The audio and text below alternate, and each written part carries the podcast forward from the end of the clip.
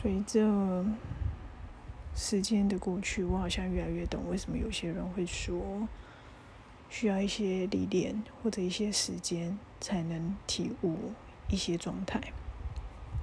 我开始有一种慢慢自己比较知道那种年少轻狂或者很有冲劲干劲的阶段。我也曾经是那个。早中晚都排满事情，排满工作，除了上课还要半工半读的状态。那时候的我好像完全不知道什么叫做累，什么叫做压力大，好像就是一个精力无穷，每天都睡很好，有很多事待完成，过得很精彩的人。随着这几年出社会工作之后，就会开始感觉到所谓的累，所谓的压力大，还有下班后真的没有办法再进一步学习或者做其他更多的事，往往都是需要意志力在撑着。年轻的时候好像都没有想过这些，但往往我有这些念头的时候，我又很克制自己，因为我总会想起曾经在我更年少的时候，有人曾说，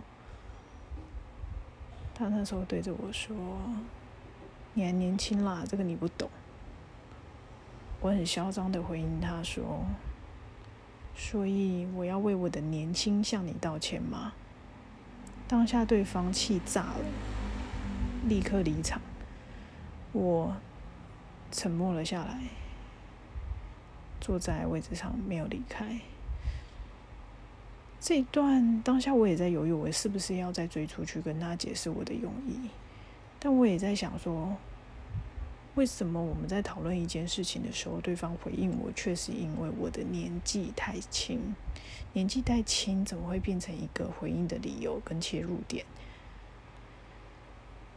我已经分不清楚当下那位女士想强调我的年轻的原因是什么，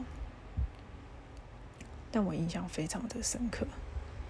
自此之后，我不太跟人说啊，你老一点就会懂啊，你还年轻啦，等你年纪再大一点就会如何如何。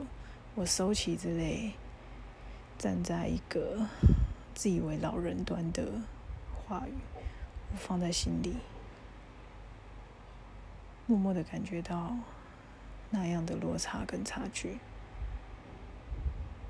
嗯，是有落差的。